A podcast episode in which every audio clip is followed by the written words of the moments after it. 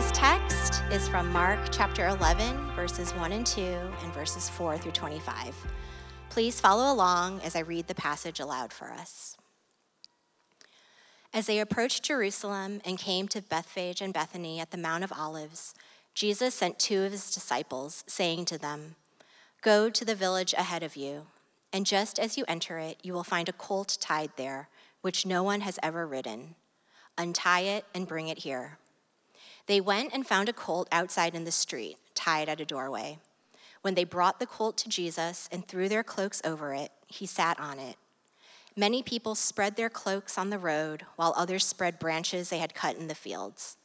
Those who went ahead and those who followed shouted, Hosanna, Hosanna in the highest heaven.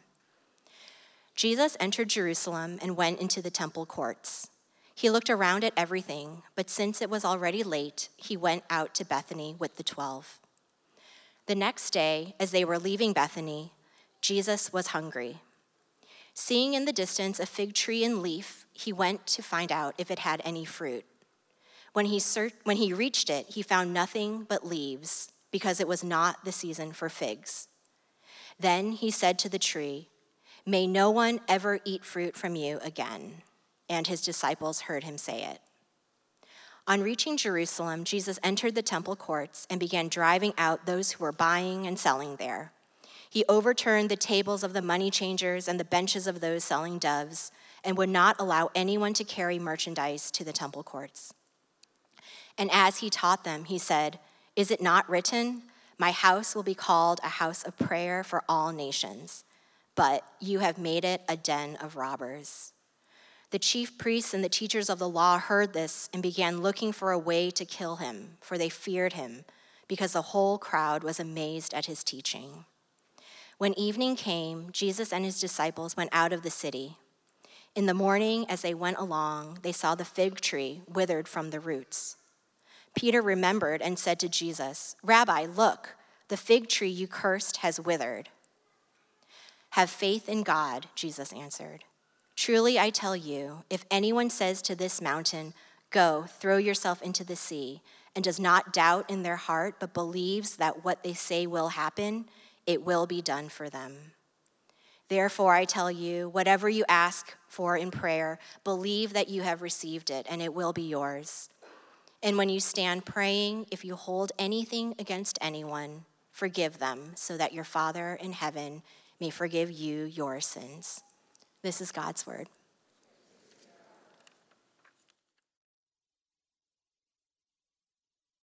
It would be a mistake if, um, if we try to wiggle out of this passage by thinking, uh, oh, this was uh, written to uh, Israel and it's all about the temple.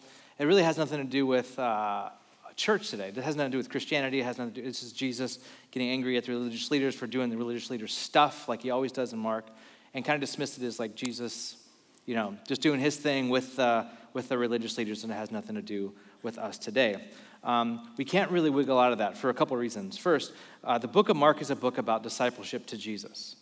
So when you're reading Mark, any part of Mark you're reading, it has something to tell us about following, what it means to follow Jesus.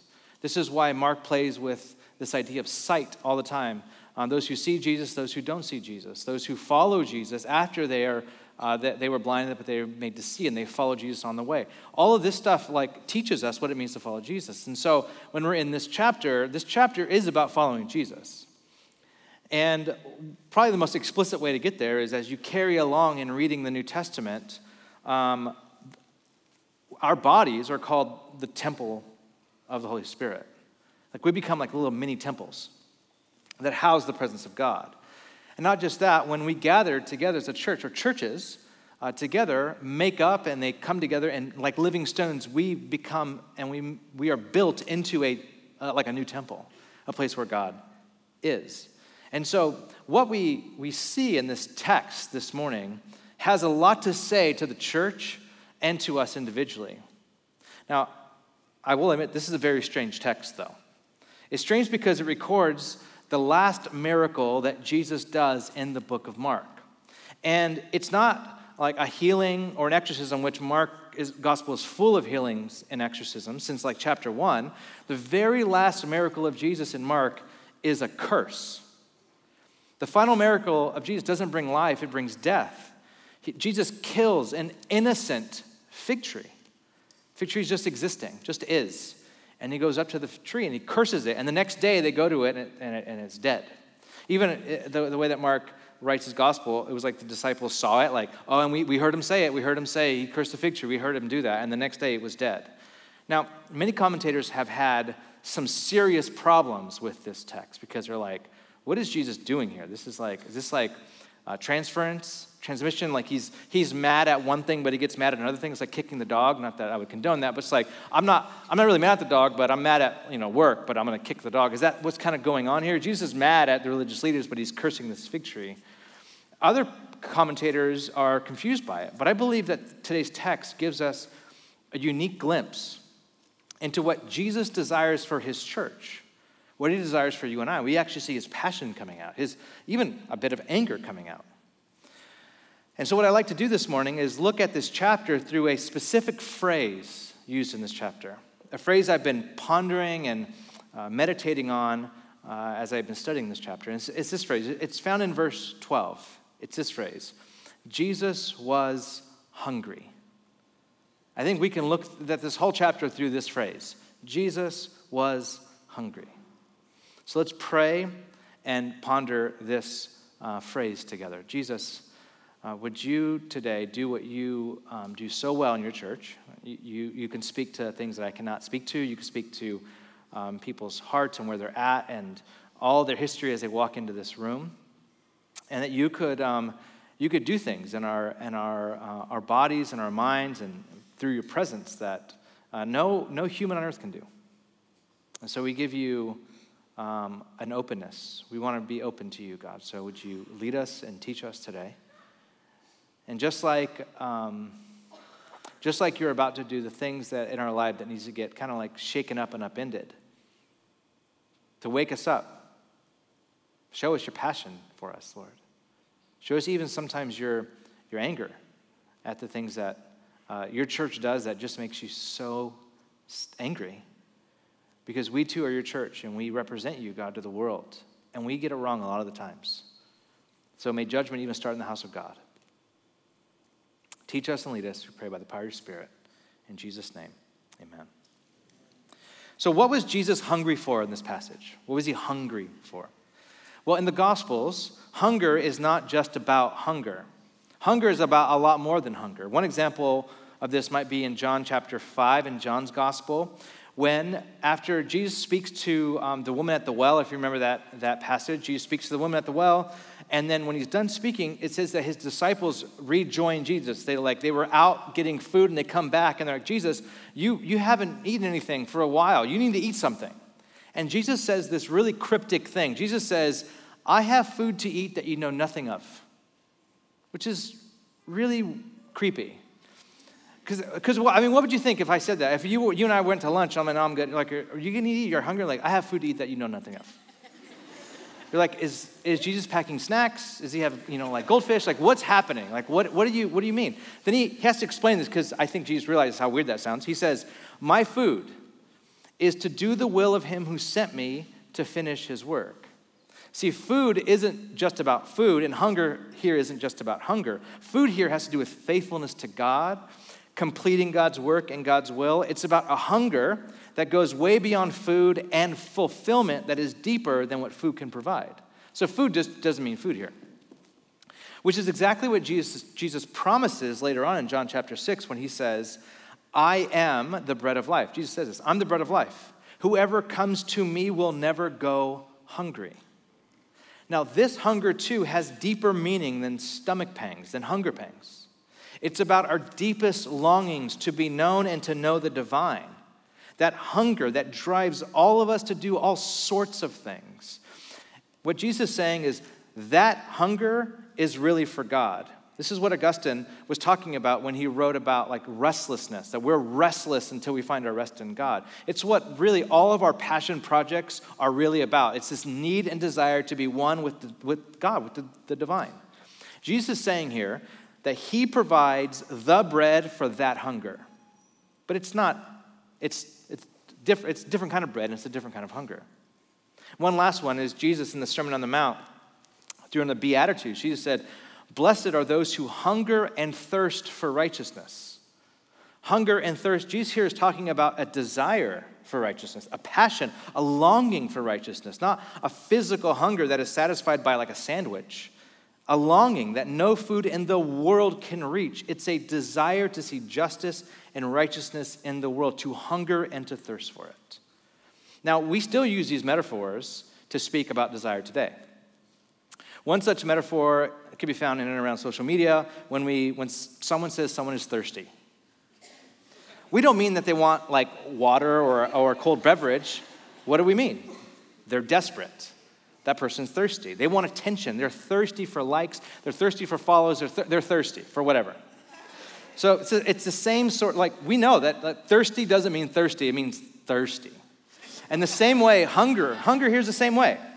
Jesus hungry. Now, in Mark, it says that Jesus was hungry. Now, he was hungry because it was probably morning and he was hungry. He was human. But his hunger was about more than food. This hunger that Jesus had was about desire, it was about longing. And what was this longing that Jesus had, this desire that Jesus had? It was about the desire for his brothers and sisters to do God's will, to complete the work God had given them to do. And by them, I mean Israel. Luke's rendering or, or, or kind of like retelling of this same story sheds a little bit more light on this. Luke, when he tells the story of the triumphal entry that when Jesus comes in on a donkey um, into Jerusalem and he goes into the temple, um, the, Luke tells that same story, but he adds, he adds something here. In Luke chapter 19, he says, As Jesus approached Jerusalem and saw the city, Jesus wept over the city. He, he, he saw Jerusalem and he started weeping, and he said, If you, even you, had known on this day what would bring you peace, but now it is hidden from your eyes. Again, that whole sight thing that's all over the Gospels. It's hidden from what Jesus is saying is that, like, if you, Israel, if you lived into what you were supposed to be and supposed to do, and you knew that Messiah was coming, the one, the, the promised one is finally here. If you just knew, but you don't know, did, they didn't know, they were blind. Now, this might be um, a leap for some of you, but stay with me. Israel was always the plan.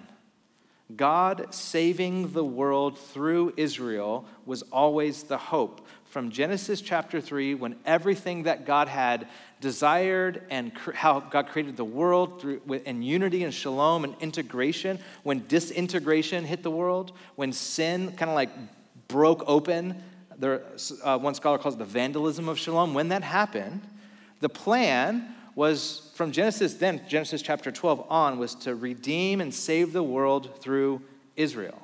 When God called Abraham in Genesis chapter 12 and said, I'm going to bless you so that you will be a blessing to the nations, I'm going to bless you to be a blessing. I'm going to bless you. I'm going to give you my presence so that you can, you can show this to the world.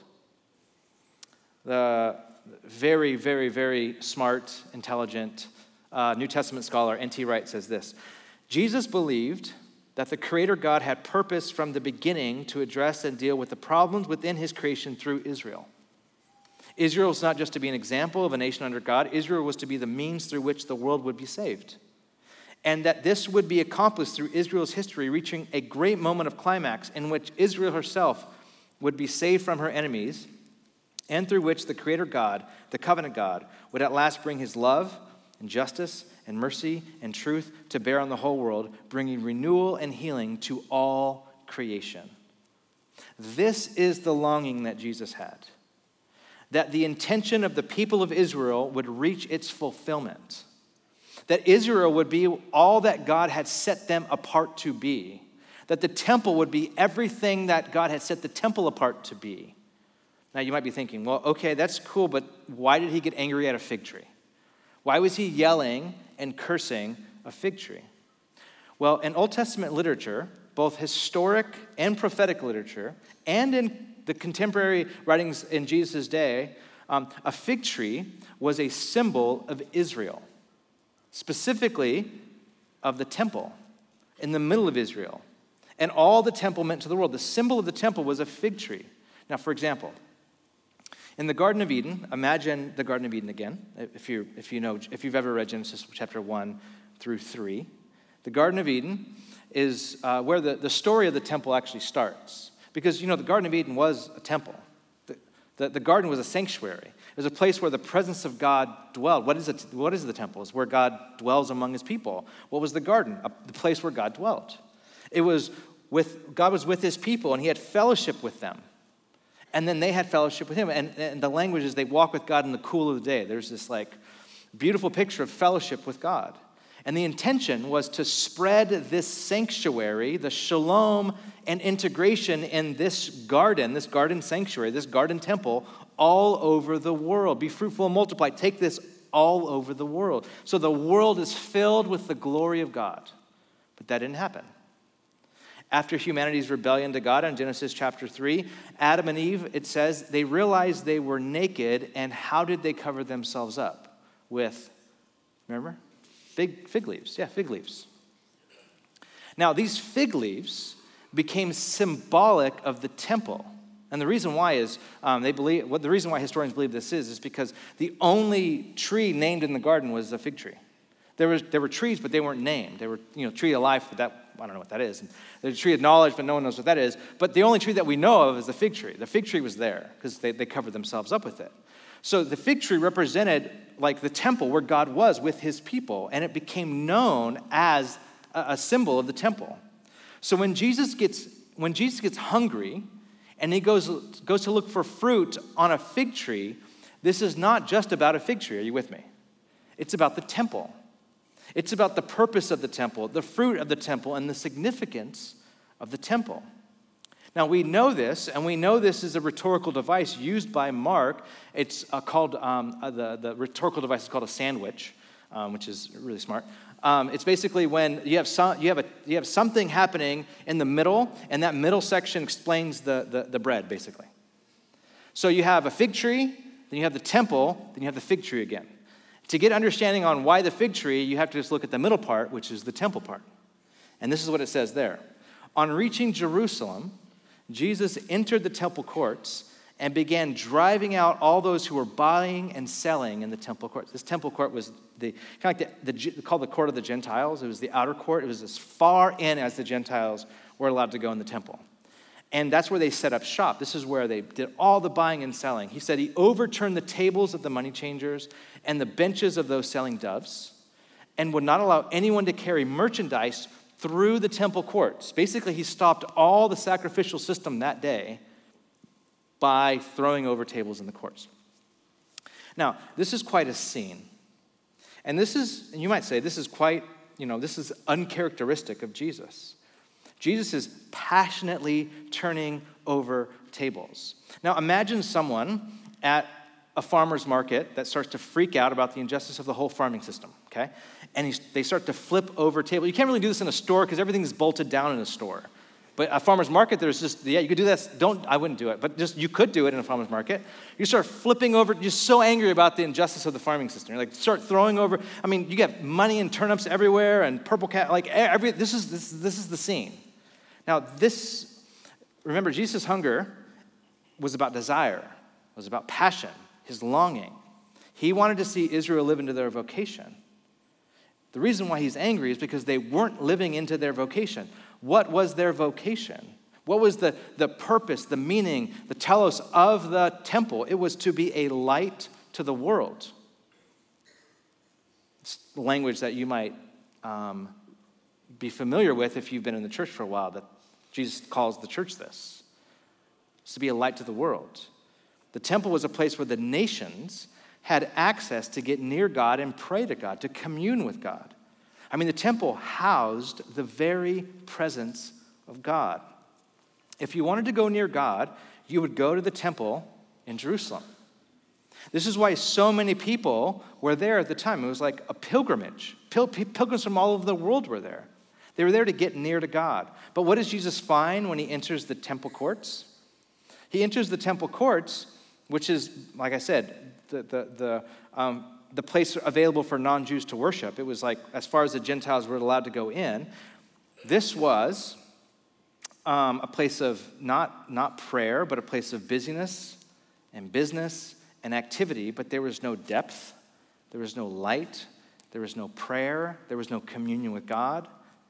So Jesus quite passionately starts to overthrow tables and drive out money changers. Jesus knows what God intends for the temple, what God meant when he said he wanted his house to be a house of prayer for all nations. He looks around and sees the activity, he sees the sacrifices and the money, and it all looks like there's life, but it's actually dead.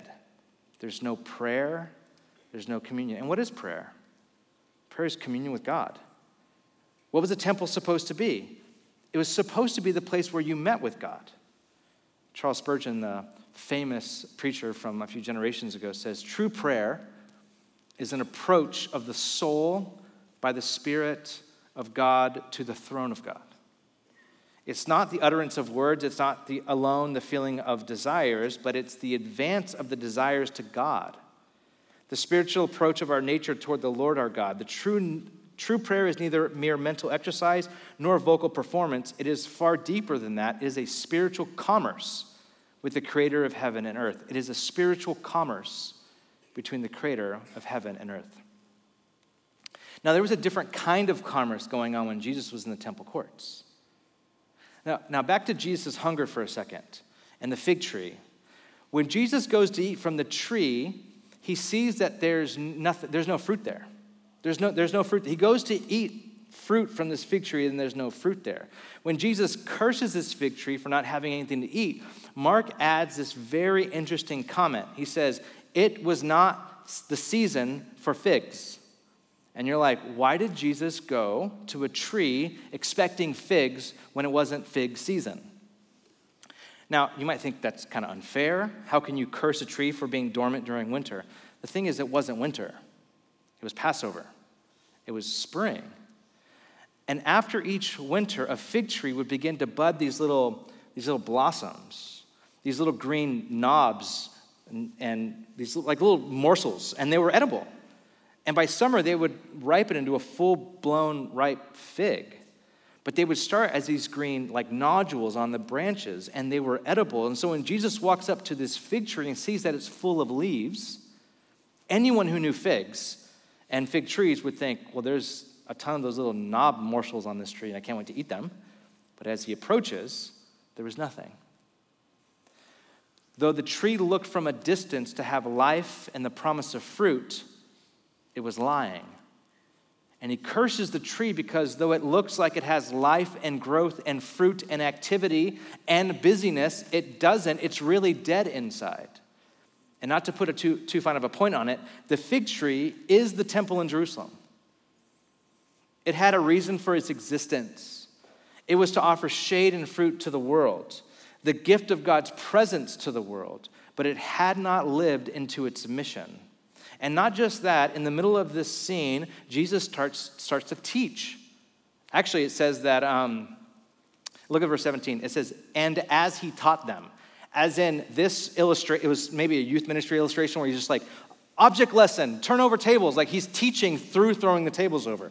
And it, and it, makes it sound like this is how he's teaching. He's teaching through like throwing tables over. And it says, as he taught them this lesson of turning over tables, he says, Is it not written?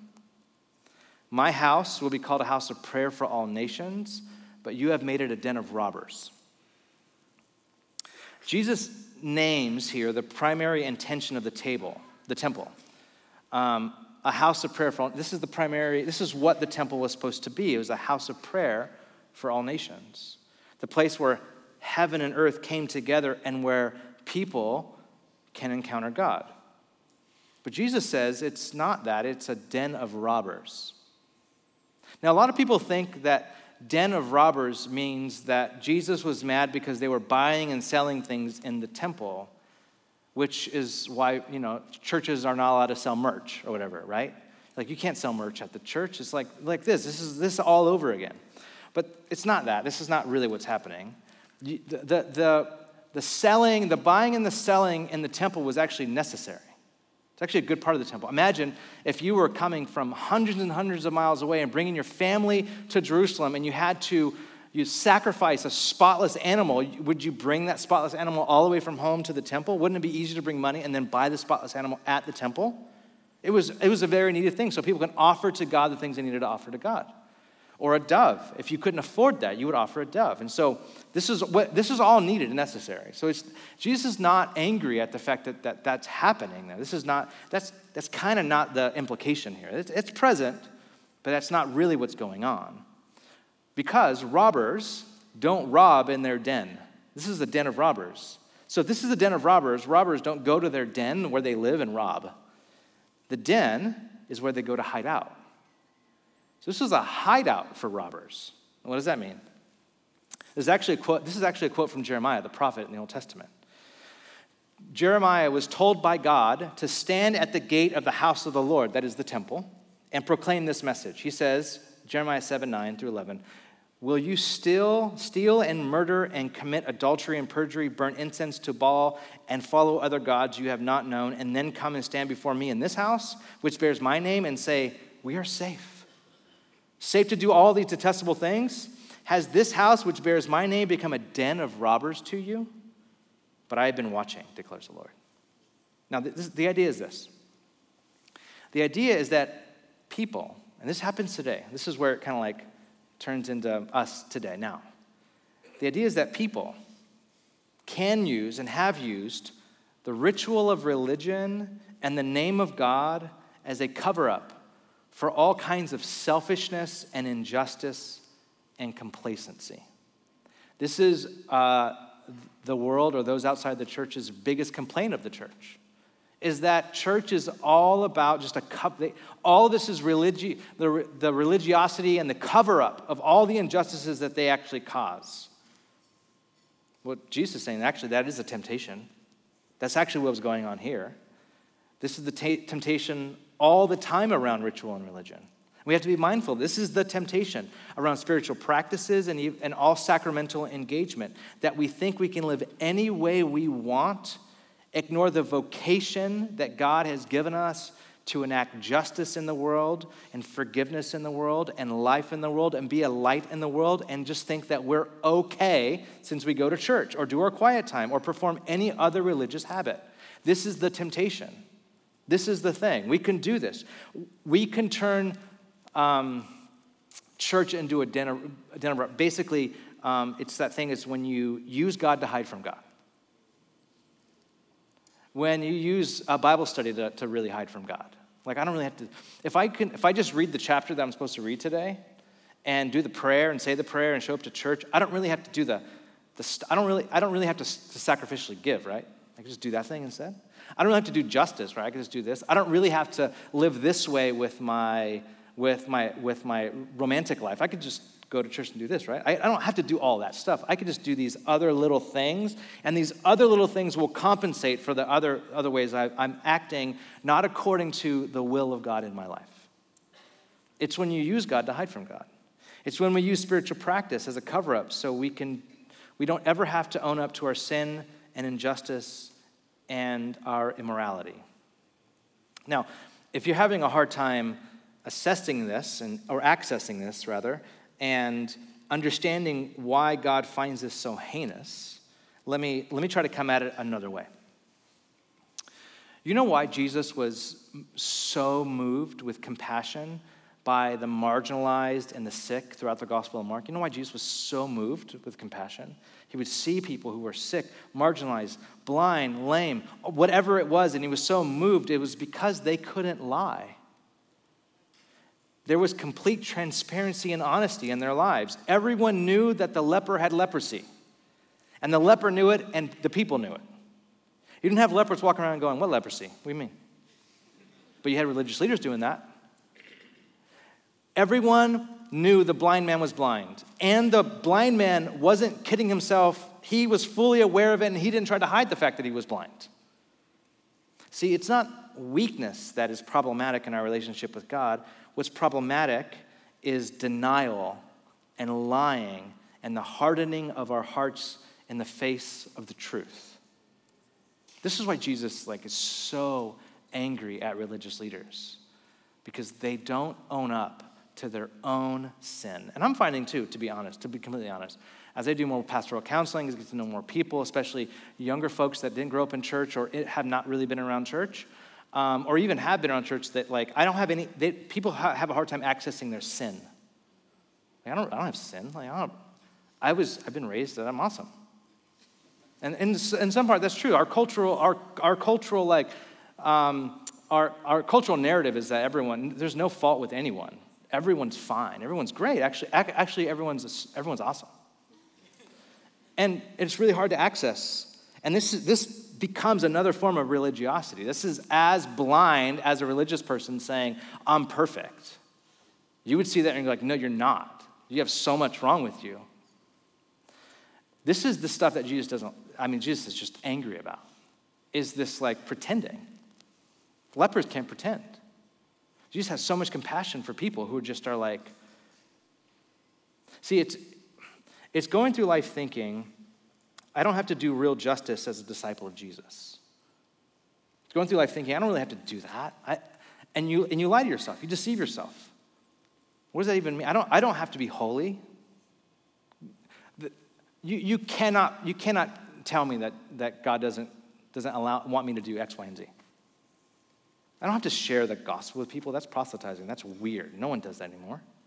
And, and, you're, and, you, and you lie to yourself thinking, I don't have to do these things. I don't have to love my enemy. Not really. I can, I can read my Bible, I can go to church, I can feel fine about my life. Ronald Rolheiser, the spiritual writer, speaks to this when he, in his book, The Holy Longing, is talking about, um, in Mark chapter 3, when Jesus is talking about this, the sin against the Holy Spirit, which is blasphemy, and a sin that can't be forgiven. And everyone, you know, a lot of us have, obviously, you have questions about that verse. Like, wait, what's the sin that can't be forgiven? Blasphemy of the Holy Spirit. Well, what's that? Because that that sounds gnarly. And Rolheiser says, um, he, he says that it has something to do with lying to ourselves. He says this quote, be careful not to lie, not to distort the truth, because the real danger is that by lying, you begin to distort and, and warp your own hearts. If you lie to yourself long enough, Eventually, you will lose sight of the truth and believe the lie and become unable any longer to tell the difference between the truth and the lies. What becomes unforgivable about that is not that God does not want to forgive, but that you no longer want to be forgiven. God easily forgives all of your weaknesses and will always forgive anyone who wants to be forgiven, but you can so warp your own conscience that you see God's truth and forgiveness itself as a lie, as Satan, and see your own lie as truth and forgiveness. That is the only sin that truly puts us outside of God's mercy. Not because God refuses to extend mercy further, but because you can look mercy in the eye and call it a lie. This is a warning against sustained dishonesty and rationalization in our spiritual lives. Now, recovery language has the best language around all this. I'm, I'm sure you know. Recovery language says that you are only, you are as sick as your sickest secret, and you will remain sick as long as it remains a secret. You're only as sick as your, as your sickest secret. And all effective addiction programs, health and sobriety are essentially synonymous with honesty. One program says sobriety is only 10% about alcohol and 90% about honesty. I think Jesus would essentially agree with that assessment that spiritual health is 90% about honesty. It's about continuing to show up with God and, like, I'm not there yet. I know I have all sorts of ways that, that, that need realignment to your will, God. There's all sorts of ways, that, things that you are calling me to, and ways that I live and orient my life that I'm, I'm always uh, aligning up to who, who you've called me to be. Now, where does this leave us? I, I want to like kind of slowly, I hate when preachers say, I, I do this all the time, end, even though I have like, you know, five minutes left or whatever, but let's kind of end. But I just want to, I, I, want, I don't want, I don't want to lose this. I don't want us to forget this. What does Jesus' hunger teach us about Jesus? Like, what, what is this, the hunger, what, does he, what does Jesus want? I mean, that's a good question to ask. What does Jesus want? His, he's, he's hungry, he's angry, he's passionate. What is, he, what, what is he all riled up about? What does he want? What does he desire? Well, he desires fruit. We know he desires fruit. He desired to walk up to a, a fig tree that should, at that moment, though it's not the season for figs, was the season for these nodules. He wanted something there, and there was nothing there. I mean, this goes, um, I mean, Jesus talks about, uses this organic metaphor quite a lot in his teachings. The most famous one is uh, John 15. Let me just read it to you. Jesus says, uh, I am the true vine, and my Father is the gardener. He cuts off every branch in me that bears no fruit. That's gnarly. Well, every branch that does bear fruit, he prunes so it'll be even more fruitful. Remain in me, he says, and I also remain in you. No branch can bear fruit by itself, it must remain in the vine. Neither can you bear fruit unless you remain in me. Jesus cares about fruit, the organic results of our lives as we abide and stay in and close to Jesus. What happens in our life when we stay connected to Christ, close, intimate relationship, the fruit that comes out of that, Jesus is very concerned about. He cares very much about this. So much so that he curses this fig tree and he warns the disciples if you don't, if you don't bear fruit, you will get cut off. I mean, those are that's very like black and white, harsh, like hard to deal with that Jesus would be that black and white, because we usually take Jesus as like, you know, it's all good, I love you, whatever, you know, that sort of thing. And this is a real, this is serious. Jesus is serious when it comes to this stuff. Okay, but he also desires that we live into our identity. He wants us to live into our identity. And Jesus is very serious about this as well. In Matthew, he says that you are the light of the world, the salt of the earth. A city on a hill cannot be hidden. If you have a light, don't put it under a table, put it where, where people see it. Like, he, he really cares that we live out our vocation, our calling. He's serious about who we are, our identity. And he's serious about this not because he wants to control you, but because, as C.S. Lewis said, Christianity is a fighting religion. Now, don't think of violent fighting. Think of the kind of fighting Jesus did here nonviolent fighting. He's fighting against religiosity, but he's being very nonviolent. I don't think a dove was hurt in this. There should be a, like a caption. There was no doves hurt in this, um, in this experiment, whatever. So Christianity is a fighting religion, nonviolence. Here's why. This is what it means. Here's what he means by that. It thinks God made the world, but it also thinks that great many things have gone wrong with the world that God made, and that God insists and insists very loudly on putting them right again. How does God put things right? I mean, from, from the very beginning of the Bible to the end, he's partnering with humanity to bring the world the way he desires. Ultimately, through the, uh, the, the cross and resurrection of Jesus and through Jesus' second coming, he brings about it ultimately, but he empowers his people to do it here on earth now. So Jesus is serious about our identity. He's serious about us being the church and the world. He's serious about um, this physical place and us physically being in this physical place and being a light to the, to the city. I mean, he's serious about that. Now, this section ends with um, some see it as a non sequitur. Like Jesus ends this whole section about talking about forgiveness. I mean, like it must have been added later because that was really random.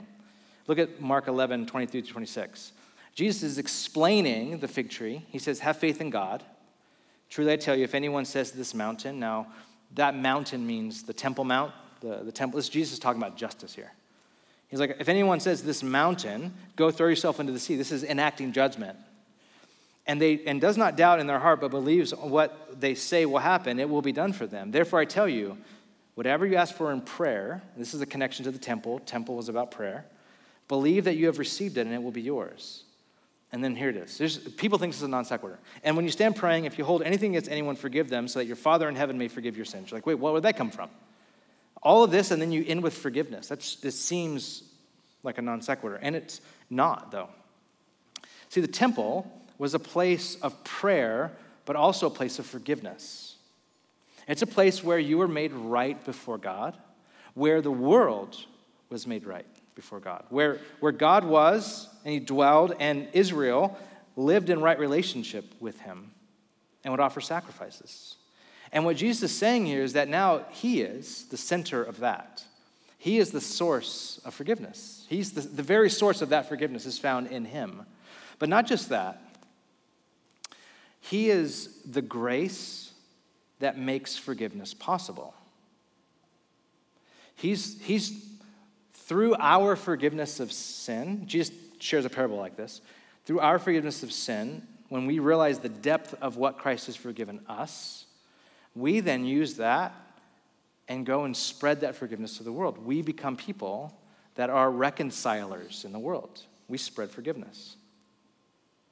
I'll end with a, with a, a story about a movie to just to try to get some get your get your some like flesh around this. I, I, saw this movie on the plane a couple of weeks ago, flying to the East Coast, and um, this movie was this movie was beautiful, and um, it was a movie about like the bitterness of unforgiveness, and uh, it centered around a, a, a, young mom who was um, who who's a who's alcoholic and addicted to drugs, and and the community that she grew up around was, was this really rigid religious community that thought because you were raised in the church in a good way, you should never be this way. And it was the most gross way of seeing how people talk about church. And it was unforgiveness. Like this community did not want to forgive this mom, and this mom didn't want to forgive this community. And then in, um, in the movie, there was a, a person that was inserted into the story that became this like embodiment of grace. This like beautiful embodiment of grace, of whole of like forgiveness over and over again, like literally every single day. And the main character, a woman, didn't know what to do with it. Like literally didn't know what to do with it until it, until this the act of forgiveness woke her up, woke her out of her slumber, woke her out of her addiction woke, just woke, woke, woke her up to the world. And it was through this, this forgiveness that this, this woman realized that she, um, it was okay to let, let, let it go, to let bitterness go. And I was, and I was crying. I, I feel so bad the person next to me. I was just, I was just like, oh, it was so good. And I, and I, the end of the movie left me with two things, two, two different thoughts. I literally, like, I wrote, I think I wrote them down. Like, these, one, I wish followers of Jesus were making art like this. Maybe they did. Maybe there wasn't. I didn't ever check. I'm like, I, I want followers of Jesus to, to make art like this. It was beautiful. But my second thought was, I, I want to be this, this, the character that this person was. I want the church to be that in the world. And the way the world sees the church was the, the, the characters that were judging and judgmental. That's how the, that's how the world sees the church. And this, this person that came in that was not holding things against her, forgiving, loving, like radical hospitality. It was just, it was beautiful. I want, I, want us, I want the church to be like that in the world. I want our church to be like that in the city. I don't think that can happen unless we first receive the forgiveness that we have in Christ and then see how much we've been forgiven, how much we've been loved by God and then are able to then orient our lives not towards bitterness, but living in forgiveness of others. And so I know in a room this size, there are people that are holding on to unforgiveness, bitterness against someone, and it's, po- it's poisoning your life. And you know it is, but you don't know how to let it go. I mean, I want to say today, let's, let's pray that, I mean, I really believe God wants to free people today. And there's people in here that are not living into their vocation. There's things that God had specifically, Jesus has specific hungers for your life, specific desires for your life that you even know of that you're not living into for whatever reason. I mean, life could have just happened, just kind of moved on with life. Something could have happened where you went out and tried it and you failed completely. But there's things in this room I know that God has, that Jesus Himself is desiring for you, like a calling He has for your life. Now, there's a general call that we have to be the church in this city, but I think there's specific individual calls that God has in your life. And I, and I hope today those things are dusted off, those things are brought to the surface and given light and air and water so they can grow again. And I, and I pray that forgiveness begins to become, and, and radical hospitality begins to become like what the church is known for. Would you stand with me as we, as we pray? Would you open your hands as you, as you stand in this um, a posture of openness to God? Lord, we really um, we can't be your church without the, the empowering presence of the Holy Spirit. And we can't be people who, who go around forgiving without first being forgiven. We don't even know the depth of, love until we understand how much you've loved us. And so I pray it would happen and start now, Lord, that we would, um, that the, the part, the places of our heart that are hidden from you, where we're hiding, where we're lying, where we use church and religiosity as a cover up so we can text our parents that we're going to church and we know that it's just a cover up for things that we really want to do. However, that works itself out, Lord, would, would today there's, there's, there's be something about like um, hard ground being broken up. Would you, this organic metaphor of tilling the ground and watering it and letting air and light come in and come, Holy Spirit. We pray for free, I pray for freedom in this room. Freedom. People that just feel so locked in by their own maybe complacency or the overwhelming task before them as a Christian in this world. F- bring freedom. I pray that we be we be light, Lord. Make us light.